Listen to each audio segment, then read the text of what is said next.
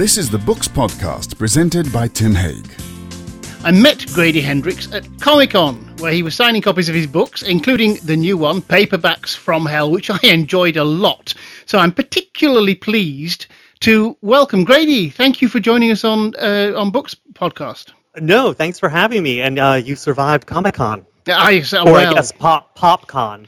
I was chased out by a zombie, but we'll come to that in due course. You're, I think, uh, I'm, I'm right in saying you're in uh, you're in New York at the moment. Uh, we're doing this on Skype. You're in your restaurant, Dirt Candy. Yes, well, technically my wife's restaurant, but uh, if you measure ownership by the amount of blood you've shed for a place, yes, my restaurant also um, down on the Lower East Side in Manhattan. We're going to talk about Paperbacks from Hell, um, which is essentially it's an overview of the uh, of the horror fiction boom of the 70s and 80s which was pretty much a golden age. I want to start off if it's okay. You, you've sort of got an emblematic book uh, which you use in, in your uh, in your introduction which completely ravishes me. It obviously did the same to you which is the little people by john christopher. Tell me a little bit about that and then we'll come on to how you came to this subject. Yeah so the little people is you know, it's a book I found just based on the cover because I knew John Christopher from the Tripod series, which in the States was made popular because they serialized it as a comic strip in Boys Life magazine when I was growing up, which was the magazine that you were automatically subscribed to if you were a Cub Scout or a Boy Scout. It was like a total scam. Um, but you always got these serial installations of John Christopher's The White Mountains, The City of Lead and Gold, and all that. I never knew that he wrote a book about Nazi leprechauns, which is what the little people is. Um, and and not just Nazi leprechauns. Um, they're they're Nazi leprechauns living in a remote Irish castle that's been converted into a B and B. And the book sort of proves the thesis. Um, you know, B and B guests and Nazi leprechauns don't interact well. They don't they don't have the same needs or wants, and so there's a lot of conflict automatically in that concept. Um, and they're also not Nazi leprechauns. I think it's important to point that out. They are Nazis, but they are not leprechauns. They're they're homunculi grown from the aborted fetuses of concentration camp victims who've been turned into S and M sex slaves and worked in officers' clubs uh, servicing the Gestapo. Uh, so there's an important distinction. This has uh, been done so many times, though. These things are uh, unhinged. some of these books.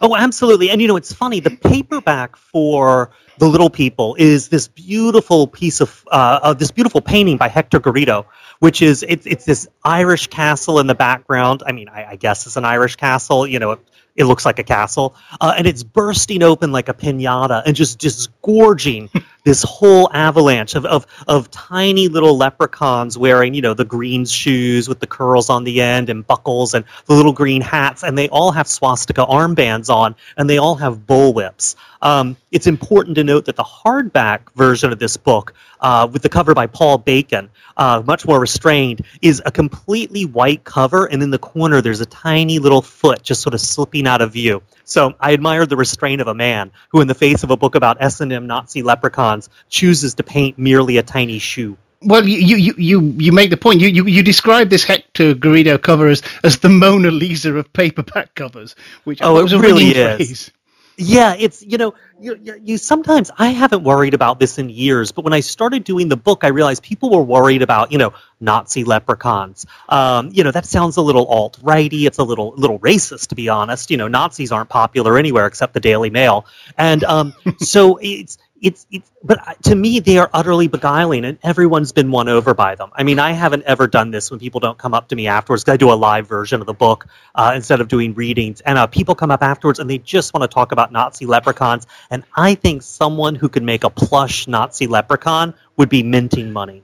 And i don't know why we haven't done it. How did you come to this subject? How, how did um, horror paperbacks grab you you know, it's funny. I, I mostly didn't read them when I was growing up because they, they scared me too much. You know, I read Stephen King and Clive Barker and stuff like that, all in mass market paperback. But the really gnarly stuff, I, I thought it was dirty and disreputable, and I, I really stayed away. I read a lot more men's adventure fiction and science fiction. But as an adult, um, I, I I sort of found these things that I would go to stores and I would see just shelf after shelf after shelf of these mass market paperbacks, and um, I didn't know who any of these authors were. I mean, you know, uh, J J N Williamson, and you know, um, uh, you know, all these all these names. I had no idea. T M Wright and and Bari Wood, and and I didn't, you know, are these good? Were they bad? I couldn't find reviews anywhere online, and I literally just started to read them randomly and i was writing them up on tour as i read them sort of like a warning to the curious almost you know like avoid this this is good this guy's crazy this woman is interesting um, and it just sort of snowballed from there and took on a life of its own. Well, you, the, the, scope of the book is the uh, the seventies and eighties. That there was a there was a boom. Why was there a boom? Um, you you sort of you, you trace it back to um, three Ur books, don't you? That uh, that were published. Yeah, that, sure. Got the ball rolling. Yeah, I mean the you know you had Rosemary's Baby in '67, and then the movie in '68. And then in 71, literally within a month of each other, um, you had The Exorcist came out as a book, and then um, a book called The Other by Thomas Tryon. Yeah, that's the and one I don't know of those. No one does. And when I when I talk about them at the, at the live version of the book, I, will say, you know, Rosemary's Baby, and the audience will go, mmm, The Exorcist, go, mmm, and they'll say The Other, and people go, huh? Um, no one's heard of it. Thomas Tryon was huge, though, and The Exorcist and the other entered the New York Times bestseller list the same week. Uh, one at number one and uh, the other at uh, number three, and stayed on there together for for almost 24 weeks. And this with Rosemary's Baby started the ball rolling, but it turned into an avalanche with The Exorcist and the other because it suddenly said to uh, publishing houses, "There's money here. Horror isn't just this weird little creepy niche there's a lot of money to be made here. But and, there were a lot um, of little uh, publishing houses as well, little sort of uh, fugitive publishing houses that were sort of draw, leaping on the bandwagon, weren't there? Exactly. And the first big boom of these books were all sort of knockoffs. They were all Rosemary's Baby knockoffs and Exorcist knockoffs. The other uh, book, uh, that those knockoffs came a little later with sort of the creepy kid craze, which started around 76 when the novelization of the movie The Omen became a huge bestseller in the States. Um, but yeah, they were all early knockoff, all possession books, and you know, I'm pregnant by Satan books, and and even books that had nothing to do with Satan. Um, there's a book called uh, The Devil Finds Work, and it is literally about two American antiquarian booksellers who find a small village in the middle of the English countryside and wind up trying to uh, publish a diary they find there. And the cover of it has this, this Satanist in a robe with a woman strapped down to the altar raising a big knife over his head, which literally does not happen anywhere in the book. Sort of like a Dennis exciting- Wheatley thing. Yeah, exactly. And like the most exciting thing that happens in the book is someone hides in a tunnel and shouts at people. Like that that's really it. But you know, the, book sold because Satan sold. Ah, well, yeah, Satan sold. But in a way though, no no, no premise is too wild for, for these books. Yes, you've got you've got your Satans and things, but I I, I, I was trying to parody them and say you there are books that do so, but anything I could think of there's done. something in your in your book that goes way beyond anything I could suggest. Oh yeah, I mean it's wild how crazy these books get. I mean to think about because the UK had a huge boom in killer animal books, and to think that there is not one but two novels about armies of killer jellyfish trying to eradicate humanity. Uh, I mean it's really uh, you know beggar uh, boggles the imagination. Um, you know jellyfish don't even move under their own power; they just sort of drift, and all you've got to do to avoid them is get out of the water. So I mean, but two novels that are almost like uh, you know um, Guy N. Smith's The Crabs, and their sort of urgency and. You've got four, four or five different covers for novels about killer crabs in this book. Yeah, well, you know, Guy N. Smith, um, you know, he's he's one of you guys, and he published, I think, I think it was five Killer Crab books because they were so popular. And then in the 2000s, he started publishing more of them. You know, I think he thought, you know, there's a nostalgia value. Killer crabs. England had a huge thing for killer insects, killer moths um, you know, which really Killer Moth seems a bit of a stretch. But you know, in Graham Masterton, who wrote a famously a book called The Manitou that got made into a movie in the states, um, he's he wrote some amazing books with really unbelievably weird concept. There's the heirloom, which is about a, a possessed satanic chair. Um, you know, you'll never be comfortable again. Um, you know, it, it, uh, he wrote a book about and you know and and in the british writers nazis figured big there was someone in the, i think the 60s who said that the three things you could put on the cover of a book have a bestseller in the uk was golf cats and nazis um, and he to prove his point he made he wrote a book about uh, the cover is a, a, cat playing golf with a with a swastika it was alan Coren yeah, exactly. Golfing for cats, with, and the cat yes. had a swastika armband on. Yeah, that's right. Yes. yeah, and, and you, there was a huge boom in sort of uh, supernatural Nazis, mostly from British writers. Uh, Masterton had one where someone finds an abandoned tank, you know, long after World War II. They open it, and it's full of evil ghosts. And then there were books about phantom Panzer tank commanders. And um, there's a book called The Unholy, where a lake in, in, in some small village, I think in like the Cotswolds, has uh, it's possessed by the spirit of Nazism, and, and Nazis come out of the lake. I mean, it's really popular. So really, I mean, if you can dream it, there's been a book about it. And, and yet Nazis are a tiny part. I mean, the, the genres, uh, the subgenres proliferate madly. And you've got a whole section on horror babies. And um, oh yeah, uh, I mean, you, on a section on vegetation that you rather sweetly call uh, "Salad of the Damned." do, do you have a do you have a favourite subgenre? The animal attacks books 100% i they, they, they, get a little repetitive but i love without reservation the idea that animals have just had it with our hijinks. You know they've had it up to their back teeth. Uh, nick sharman wrote a book called the cats about killer cats invading england and it's so wonderful because there is no way he can convince you that cats are anything but adorable. So even when they're even when they're murdering people, you're you're kind of like, oh, they're so sweet. I mean, someone gets buried in an avalanche of cats and suffocates, and all you can think is, well, that's so sweet. And then killer dogs. I that's mean, a furball to die for you. Exactly. And, and killer dogs, you sort of get in this thing where, like, if a dog is attacking a human, automatically as a reader, I'm like, what'd that person do to that dog? Why, you know, what'd they do to provoke that dog? Dogs are nice. Um, killer rabbits, David Ann's The Folly, uh, which is great. Um, and I think there's more than one book about killer rabbits. Um, lots of rabies scare books came out of the UK, which which I love because inevitably it's always about some posh upper class wimp who smuggles in a dog from France. And French dogs, French poodles, French mutts, French bull terriers. If it's French, it's got rabies and it's going to wipe out uh, the United Kingdom. We're going to have to get down and dirty and ask how many of these hundreds, possibly thousands of books are actually any good? Well, you know, I was surprised at how many were. And there are two kinds of good, right? There are books that are so crazy that they're fascinating. I mean, someone like William Johnstone, who wrote Toy Cemetery, about a town that's haunted not only by two battling armies of evil reanimated toys, but also features a toy factory in the middle of the town run by an obese pedophile who films satanic kitty porn snuff films there. And there's a, a possessed house where a ghost werewolf lives on the edge of town. It's one of those books where just it gets crazier and crazier this and crazier. This is why I couldn't parody them. Exactly. Um, and, and everything Johnstone wrote is like that. he's also obsessed with anal sex. So his books always work into a lot of anal sex. Um, but then you have books that are legitimately really brilliant. I mean, Michael McDowell, he's probably best known for writing the screenplay for Beetlejuice and for The Nightmare Before Christmas. But his stuff is really fantastic. He wrote a series of six books called the Blackwater Saga about a southern family that uh, marries into a family of swamp monsters. And it's really moving and really incredible. Um, Bari Wood wrote a book called Tribes, which is this really gorgeous novel about immigrant communities in New York and also a berserk golem going crazy on Long Island in 1979.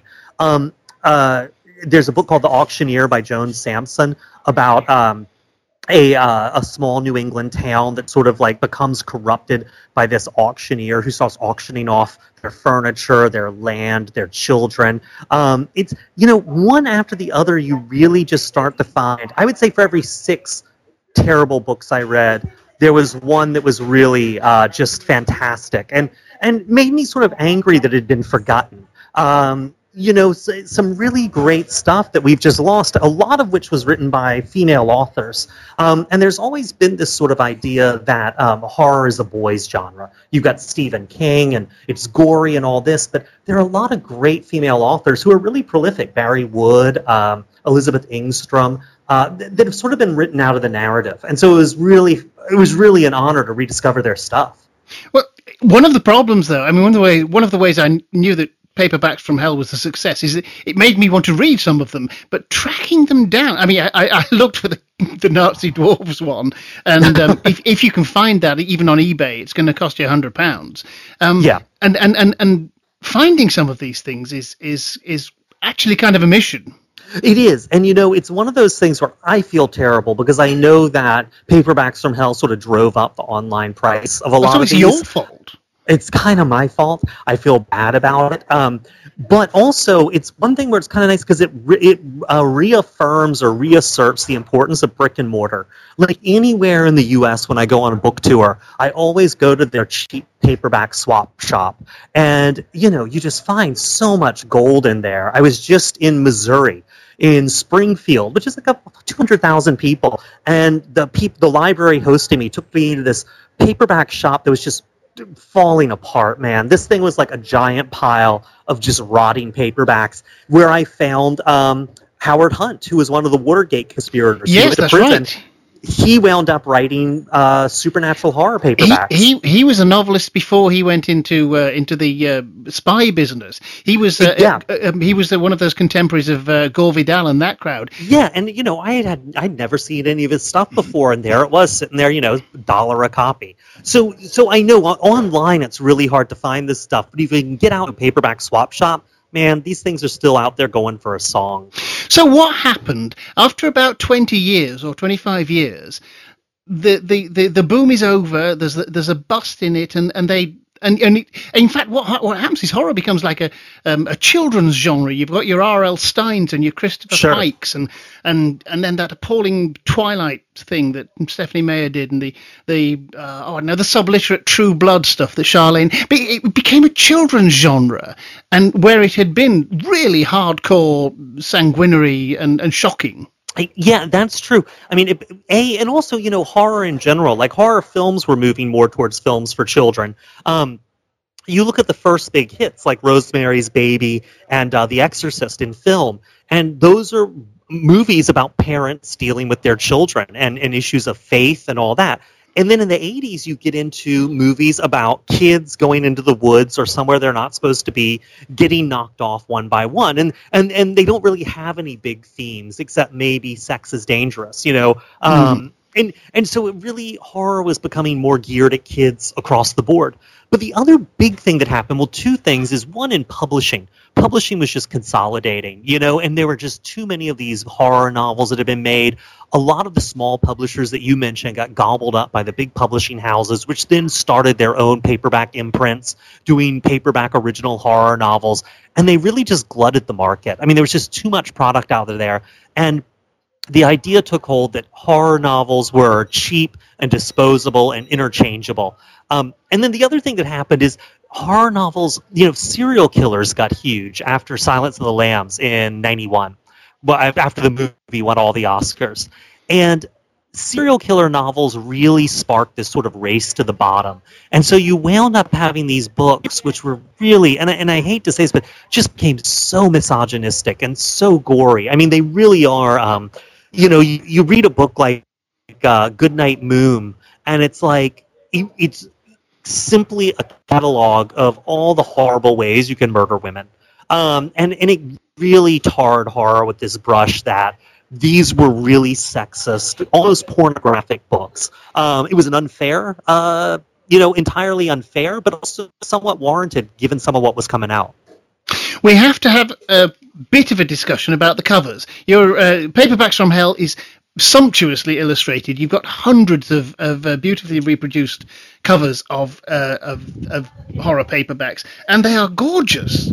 Uh, Oh, they're amazing. Often, often erotic, seldom pornographic, um, and uh, often deeply disturbing, but absolutely beautiful. I mean, you, you could see how that that might be sufficient. Just just the covers is enough. Oh yeah, I mean, and you know, one of the things besides finding authors and being able to sort of bring them back to light, like Ken Greenhall and Elizabeth Engstrom and stuff, the real honor of this book was meeting these artists because throughout their life, they put a lot of emotion into these paintings. They put a lot of care into these paintings, a lot of technical work into these paintings, and it's not their fault that they were manufacturing them for a disposable industry, right? Where the cover's here today and the book's in the remainder bin tomorrow. And finding these artists and and and naming them because oftentimes the publishers didn't want them to become popular so they would blur their signatures on their paintings or crop a lot them of them out. never made any money did they oh they made very very little i mean famously roger kastel who did that amazing Jaws cover for the paperback of Jaws uh, that you've seen everywhere. I mean, that's on the side of cups and and and you know toys and games and all these things. He made ten thousand dollars for that painting uh, because it was work for hire. Um, you know, it's it's he just he his name got out there some, but it really was. well, even you know, then none of these artists is a, none of these artists is a household name really. No, and you know, and what happened was towards the end of the boom, a lot of them jumped ship to romance novels because that was they were still using uh, painted covers instead of like going purely digital, and um, and then most of them these days, very few still do covers. Um, most of them do children's books or other kinds of illustration. You've had a go yourself as well at, the, at, uh, at Yeah. horror, haven't you? you? You wrote a, a novel called Horrorstör and one called Yes. My Best Friend's Exorcism. I did like Horrorstör. It looked so marvelous, which is in keeping with, with you know your, your approach in Paperbacks from Hell, because it looks like an IKEA catalogue and it's a it's a horror st- story set in, to all intents and purposes, a, a big furniture store. Yeah, and you know that's one thing. I work with Quirk, which is a smaller publisher, but they do an amazing job with the design, and they let me get involved with the design and go back and forth with the artist and things and the book designers. So we kind of feel like you know these books. If someone's going to go through the trouble of having a physical book, it should look pretty great. You know, it should, there should be a reason to get it instead of the ebook edition. I Um, couldn't and so agree we- more.